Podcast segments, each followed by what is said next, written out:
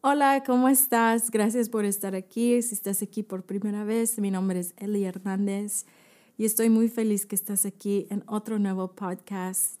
Y como lo mencioné el podcast pasado anterior, estoy haciendo estos últimos podcasts del fin del año, pensando en el fin del año, el principio del próximo año 2023 porque usualmente este es el tiempo donde evaluamos nuestro año, hacia dónde queremos ir. Entonces, hoy quiero hablar acerca de cómo crecer en nuestra intimidad con Jesús, que hablamos mucho, lo decimos mucho, pero a veces no sabemos prácticamente cómo se ve eso. Entonces, quiero hablar de eso el día de hoy. Entonces, gracias por estar aquí y acompañarme y toma tu bebida favorita, algo de tomar y vamos a charlar.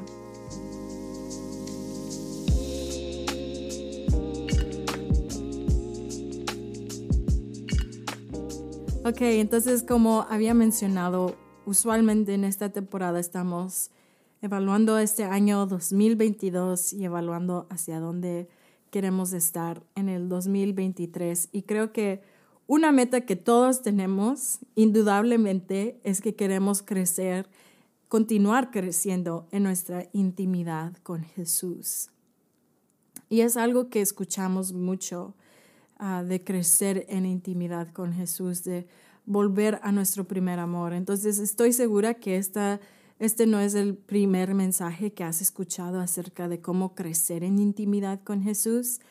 Y creo que es algo glorioso y maravilloso que alrededor del mundo el Espíritu Santo está avivando este tema y lo está volviendo como un tema central en toda la iglesia, porque 20, 30 años atrás era muy raro escuchar a alguien hablar acerca de crecer en intimidad con Jesús.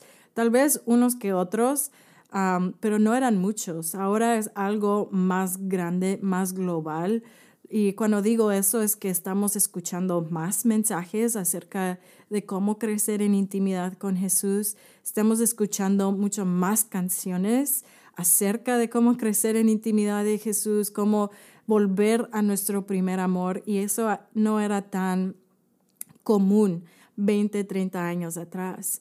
Entonces, es algo que el Espíritu Santo está orquestando en todo el cuerpo de Cristo globalmente. Entonces, sé que no es un tema nuevo, no es un nuevo tema, pero es un tema muy necesario en nuestras vidas y que continuamente podemos estar creciendo y podemos ah, evaluar hacia dónde estamos. Entonces, es algo que el Espíritu Santo está avivando de volver la atención de la novia hacia el novio, de poner a Jesús como el centro de nuestras vidas. Y cuando hablamos acerca de crecer en intimidad con Jesús, ¿qué quiere decir eso? Al tener intimidad con alguien o conocer a alguien íntimamente es poder estar cerca de esa persona, es poder realmente conocer a esa persona. Y entre más conoces, a esa persona, más puedes amar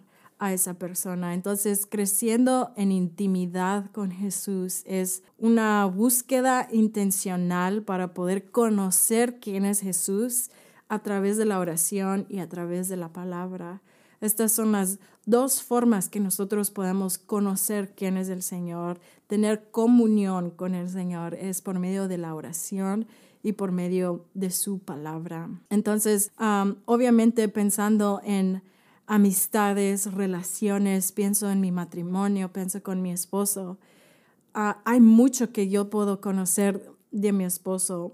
Tenemos tiempo intencionales donde podemos hablar, podemos ah, conocernos aún más, porque ya nos hemos conocido por un par de años, pero aún así hay mucho más que podemos conocer de cada uno de nosotros. De hecho, en nuestro curso de prematrimonial que estábamos haciendo antes de casarnos, leíamos un libro que se llama The Meaning of Marriage, como ah, la definición del matrimonio, este, o el propósito del matrimonio. Es de Tim Keller. Y él decía, ah, tú nunca vas a poder realmente ah, conocer a la persona que te vas a casar en tu vida, porque cada vez esa persona va cambiando. A través de los años ellos cambian. Ah, tu esposo va a ser alguien diferente ya cuando sea papá. Lo vas a conocer con otra, en, en, otro nivel, en otra cierta intimidad cuando tu esposo se convierta el padre de tus hijos. O viceversa, cuando conoces a tu esposa y ella se convierte en la madre de tus hijos. En cada temporada de la vida, como que podemos revelar a alguien más quién somos. Entonces él estaba diciendo eso, aún en las en las tribulaciones conoces otro lado de, tu esposo o esposa. En medio de las celebraciones o de las victorias conoces otro lado de tu esposo y tu esposa. Entonces, hay mucho que yo puedo conocer todavía de mi esposo y hay mucho que él puede conocer de mí. Y tenemos que hacer disciplinas en nuestro matrimonio donde tenemos días o tiempos donde solo estamos nosotros dos y podemos platicar y estar juntos. Dejamos al lado las distracciones, dejamos al lado aún las cosas que tal vez son importantes, pero para mantener la relación, para mantener nuestra amistad, hacemos esos sacrificios. Tal vez para ustedes se le hace sentido, pueden comprenderme, pero hay ciertas personas en tu vida, aún una amistad, que no necesariamente necesitas hablar con la persona, pero solo que ellos están al otro lado de la mesa tomándose un café contigo, pero no estás diciendo nada, estás disfrutando su compañía, estás disfrutando su amistad. Y eso pasa también con mi esposo, donde a veces, obviamente tenemos nuestro tiempo intencional, pero a veces aún en nuestros tiempos en el día al día, ah, en esos momentos ordinarios de la vida, yo también solo puedo disfrutar de su compañía. Y eso es lo mismo con el Señor. Tenemos esos tiempos intencionales de estar con Él, hablar con Él, escucharlo a Él, dejar que Él nos hable a nosotros, pero aún en nuestro día a día estar presente, que Él también está allí, estar presente, que yo puedo decir, puedo orar mientras estoy manejando, mientras estoy en el bus, mientras estoy en estas otras cosas, estoy en, en todas las tareas de la vida, estoy conectada eh, con Él. Y otra vez esto va mano a mano con lo que estaba hablando el podcast anterior, de es posible poder hacer todo bien, hacer la voluntad de Dios, pero tu corazón está completamente desconectada con Él. Y eso es lo que queremos evitar. Queremos conocer cómo realmente podemos disfrutar del Señor. Y cada vez podemos ver en la Biblia esta imagen de una mesa. Ah, Salmos 23 dice que en presencia de mis enemigos has puesto una mesa delante de mí en presencia de mis enemigos.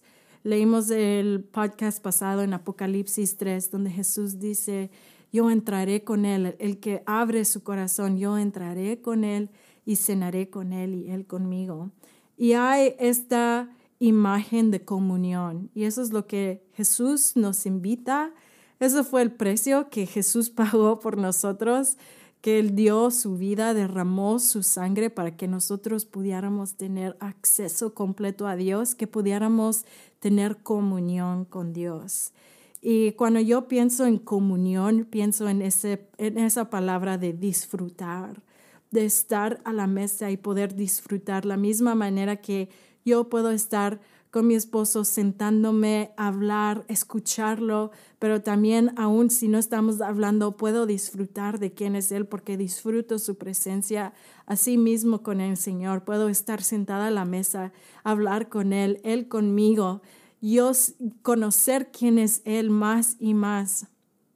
Y aún sin hablar, puedo disfrutar su presencia. Y eso es lo que el Señor nos llama, a tener comunión a tener una amistad con Él, a, tener una profunda comunión con el Señor. Y eso es lo que yo te quiero invitar, que aún antes, porque muchas veces yo, yo creo que lo, lo había entendido así, por muchos años yo pensé que la oración solo era el venir ante Dios y presentarle mis necesidades.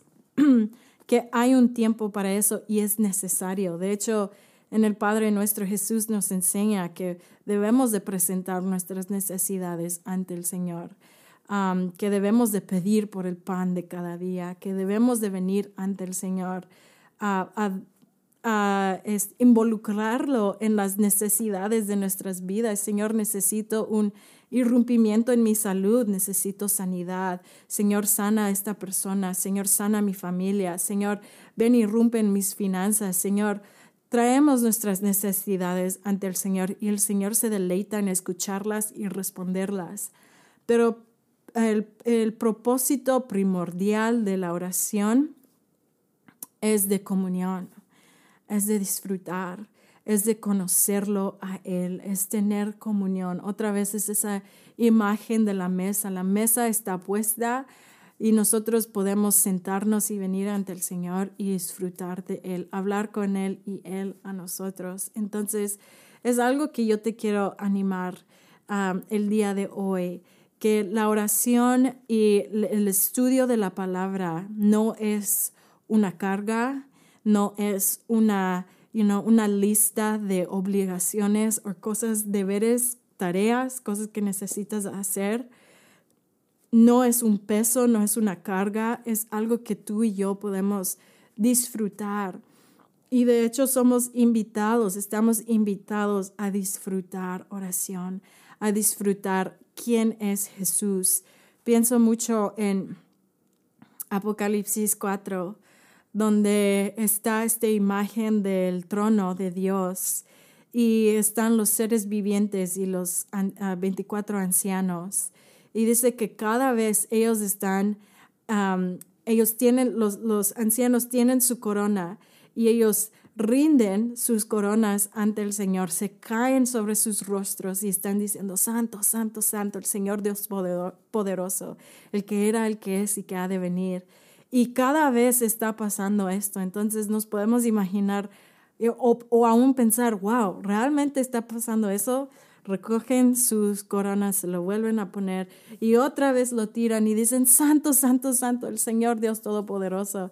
Y no es algo que ellos lo están haciendo por obligación o por su tarea, like, oh, es porque ellos tienen que hacerlo. No, de hecho, ellos cada vez que vean, vean a Jesús, están siendo impactados de la revelación de la belleza de Jesús. Hay algo nuevo que ellos perciben de Jesús que los provoca esa respuesta y dicen, Santo, Santo, Santo el Señor Dios Todopoderoso. Entonces su respuesta es porque cada vez están viendo algo nuevo de Jesús. Y entonces tú y yo tenemos e-, ese mismo acceso como los ancianos, como esos ángeles que estamos delante del trono de Dios. Podemos ver quién es Él, conocer su gloria, conocer su belleza y cada vez provoca una respuesta que que no tiene fin, porque la belleza de Jesús no tiene fin, la gloria de Jesús no tiene fin. Entonces podemos conocer quién es Él día tras día y fascina nuestro corazón, llena nuestro corazón, satisface nuestro corazón, porque hay algo nuevo cada día en, en Jesús.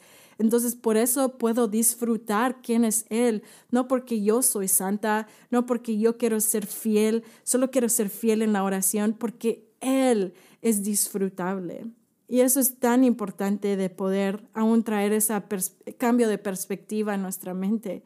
Yo no vengo ante el Señor porque quiero ser, solo serle fiel y porque lo tengo que hacer y porque quiero ser obediente, you know, o porque soy súper santa. Yo vengo en mucha quebrantura o quebrantamiento, ah, en mucha debilidad porque Él es disfrutable.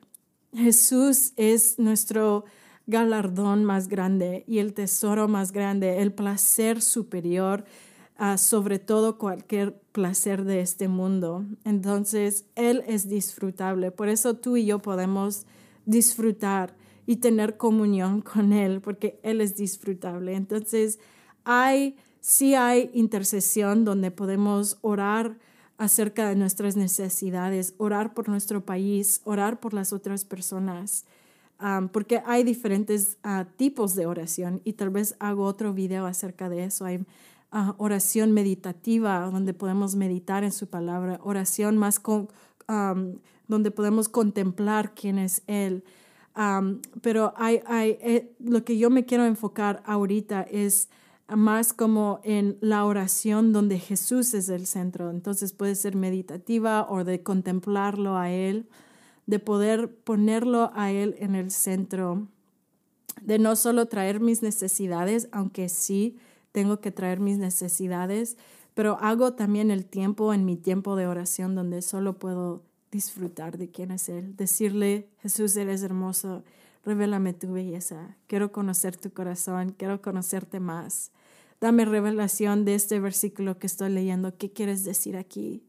Entonces es disfrutable, amigos y amigas, no es una carga, es algo que tú y yo somos llamados a disfrutar. Entonces eso es lo primero. Y en decir que es disfrutable, muchas veces se va a sentir muy ordinario y normal.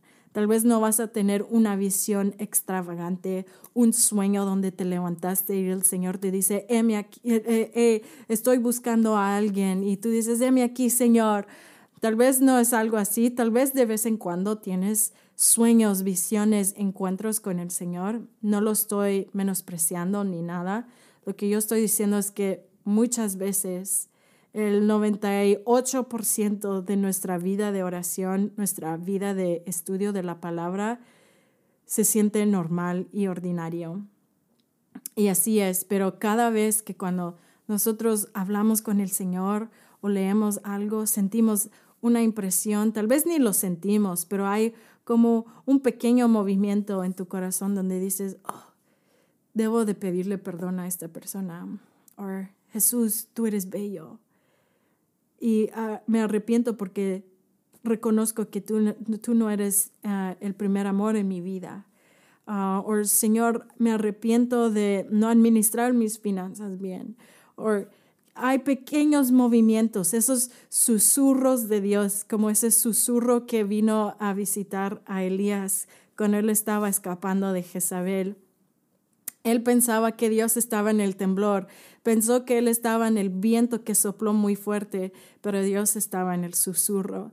Y a veces tú y yo estamos esperando por este temblor muy grande y el que el Señor nos venga a hablar con un micrófono en, nuestro oído y a veces son susurros, a veces solo son pequeñas impresiones, pero cada vez que continuamos a venir ante, ante el Señor, ante el fuego de quien es Él, el fuego consumidor de quien es Él, nuestro corazón más y más se está, se está acercando a ese fuego, se está acercando a quien es Él, se está acercando a Jesús. Entonces, no menosprecies que muchas veces a sentir normal y ordinario. Y de hecho, eso va con mi segundo punto. Entonces, la primera es que es disfrutable. La oración y el estudio de la palabra no son una carga, son un llamado a disfrutar quién es Él.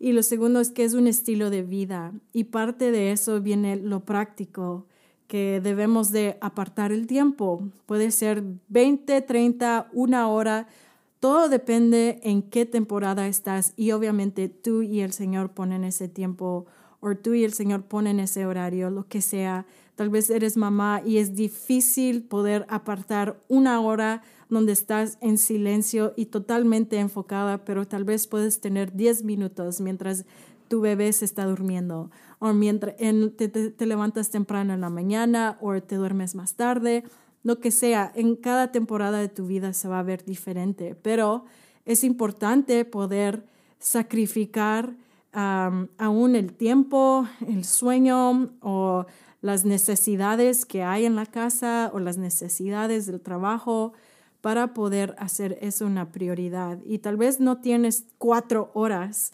pero tal vez sí tienes 30 minutos, una hora. Entonces, en tu horario, pon un horario donde tú puedas tener un tiempo enfocado en orar, en disfrutar a Jesús, en escucharlo a Él, en decirle que Él es hermoso, leer las escrituras y tener una conversación con Dios mientras estás leyendo. ¿Qué quieres decir con esto, Dios? Háblame. Ten tu libreta junto a ti y empieza a escribir. Aparta ese tiempo porque eso es muy crucial. Pero con eso también te quiero animar que, que puedas hacer tiempo en medio de tu día. ¿Qué es lo que quiero decir con eso? Apartas una hora en la mañana para tener tu tiempo con el Señor. Y ya dices, ok, ya terminó mi hora, ya puedo seguir con mi día y ya. Y a veces nos olvidamos del Señor en nuestro día a día. Y otra vez, no queremos estar desconectados con el Señor en nuestro día a día. Entonces, aparta tiempo intencional para estar con el Señor enfocado, enfocada, pero también no menosprecies las pequeñas conversaciones que puedes tener con Dios en tu día a día, cuando estás uh, limpiando a tu bebé, cuando le estás cambiando los pañales, cuando estás trabajando, cuando estás en el camión, cuando estás manejando. No menosprecies las conversaciones pequeñas que tú puedes tener con Dios en esos momentos, porque la mayoría de las veces me ha pasado a mí, los tiempos más dulces que yo he tenido con el Señor han sido cuando estoy en mi día a día y me paro y digo, Señor, ayúdame a amarte. Y siento su gracia fortaleciendo mi corazón. O cuando estoy con alguien difícil, Señor, dame la gracia con esta persona, déjame ver lo que tú ves de esta persona. O lo que sea, pero no menosprecies las pequeñas conversaciones con el Señor. Y Jesús habla acerca de esto en Juan 15, donde dice, permanece en mí y yo en ti, permanece mi amor. Y es este estado de completa, este, de estar presente en todo tiempo, constantemente. Y decimos, ¿cómo puedo hacer eso? ¿Cómo es que yo puedo permanecer en el Señor? Y es estar completamente conectado a la vida, conectado en día tras día, en lo pequeño, en lo grande, es que yo pueda cerrar mis ojos y saber, estoy delante del trono de, Dios, delante de su trono de gracia, estoy sentada a la mesa con el Señor y digo, Señor, te amo y ayúdame a amarte más. Entonces, no menosprecies eso. Y lo último con lo que quiero cerrar es, abraza la debilidad. Muchas veces tu tiempo de oración y tu tiempo de escritura se va a sentir muy débil, muy ordinario, muy, este, muy pequeño. A veces yo siento, ay Señor, es muy pequeño lo que yo te doy. cada vez que vengo ante ti, ah, te digo, yo te amo, yo te quiero, ayúdame a amarte más. Señor, me arrepiento y siento que son muy simples mis palabras, siento que son muy ordinarias. Y y yo te quiero animar el día de hoy, abraza esa humildad, porque eso es la oración y eso es, eso es ah, nuestro estudio de la escritura, es abrazando nuestra debilidad, es abrazando ese llamado de Mateo 5.3 de ser pobres en espíritu, donde venimos ante el Señor y reconocemos nuestra necesidad del Señor reconocemos que no es porque soy súper santa, no es porque, oh, yo he tenido años de ministerio, ya lo sé todo, no es porque tengo una lista de todo esto, de todos mis reconocimientos, no es nada de eso. Yo no, yo no traigo nada cuando estoy ante la mesa del Señor. Digo, Señor, yo te necesito a ti. Y mis palabras se, se me sienten, se sienten débil, se sienten simples, ordinarias muchas veces pero abrazo esta, esta debilidad. Abrazo el llamado de, vivir en debilidad ante ti.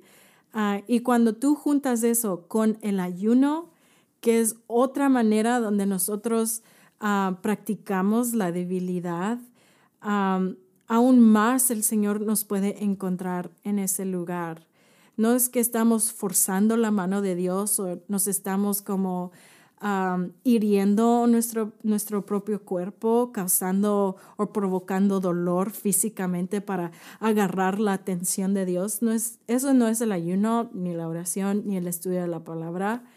la oración, ah, el estudio de la Biblia, el ayuno solo nos posiciona para recibir más del Señor, porque nos posiciona en un lugar voluntario de debilidad en una posición de debilidad donde decimos, Señor, reconozco que yo te necesito. Reconozco que yo no soy nada sin ti y te quiero, Señor. Necesito más de ti. Y obviamente con el ayuno ah, es practicarlo en sabiduría. Hablar con tu doctor si tienes unas limitaciones por cuestión de tu salud. obviamente es practicarlo con mucha sabiduría en tu vida y no todo el ayuno se necesita ver lo mismo. Puede ser un ayuno de mediodía, se puede ser un ayuno de todo el día, se puede ser el ayuno del azúcar, se puede ser el ayuno de las redes sociales. El punto es que tú te puedas posicionar en un lugar de debilidad y un lugar donde tú puedas dejar las distracciones de tu vida, you ponerlos aparte, apártalos para que tú puedas estar enfocada con el Señor. Entonces, mi ánimo para ti es que tú puedas abrazar la debilidad, no, no huyas de la debilidad. Nuestra vida como cristianos es abrazar la debilidad porque el Señor nos puede encontrar en nuestra debilidad. Entonces, oro que esto te pueda bendecir, bendecir tu vida. Este, sé que es un poco diferente de un mensaje de cómo crecer en intimidad con Dios, pero creo que estas perspectivas han cambiado la manera que yo veo mi tiempo de oración, mi tiempo de estudio con el Señor y oro que sea de bendición para ti y que juntos podamos crecer en nuestra intimidad con el Señor. Estamos en esto juntos, estamos en esta carrera juntos, entonces ese es mi ánimo para ti el día de hoy. Gracias por estar aquí y te veo la próxima semana.